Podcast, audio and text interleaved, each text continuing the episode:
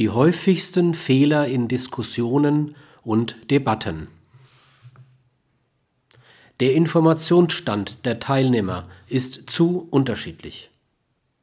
Einige Teilnehmer tragen ihre privaten Konflikte aus. Diese sollte man vorher bereinigen. Selbstdarstellung und Kontaktvergewisserung geschieht maskiert als Informationsgabe als Informationsnahme und Informationsverarbeitung. Sachprobleme werden personalisiert.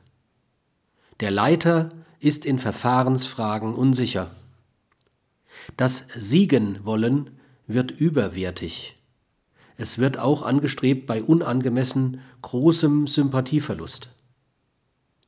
Die Partner sprechen aneinander vorbei, weil zentrale Worte der Diskussion oder Debatte anders emotional besetzt sind oder keine sauberen Definitionen vorgegeben werden. Einzelne Teilnehmer verhalten sich undiszipliniert. Die Autorität des Leiters wird nicht akzeptiert.